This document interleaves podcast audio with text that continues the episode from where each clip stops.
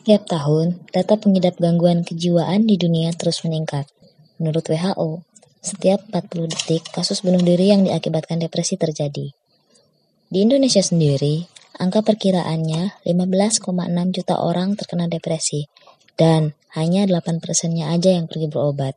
Nah, mengingat Indonesia adalah satu-satunya negara di ASEAN yang tingkat bunuh dirinya kebanyakan perempuan dan umumnya dialami kelompok ibu rumah tangga. Cara yang pertama, berlatih meditasi gerak. Ada tiga komponen yang menjadi syarat kesadaran.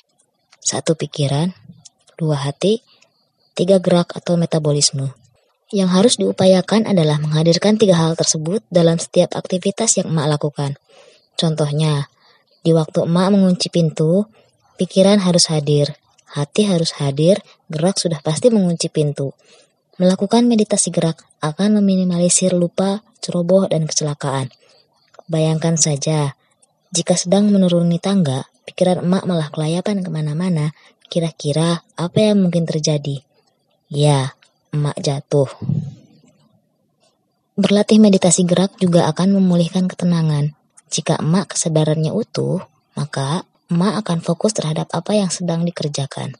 Ini juga memungkinkan terkikisnya masalah mental seperti gangguan kecemasan dan depresi.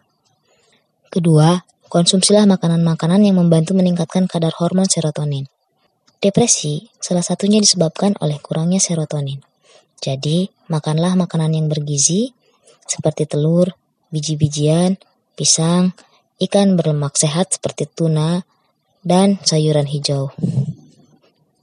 Ketiga, Berjemurlah minimal 15 menit sehari. Balik lagi ke hormon serotonin tadi ya, Mak.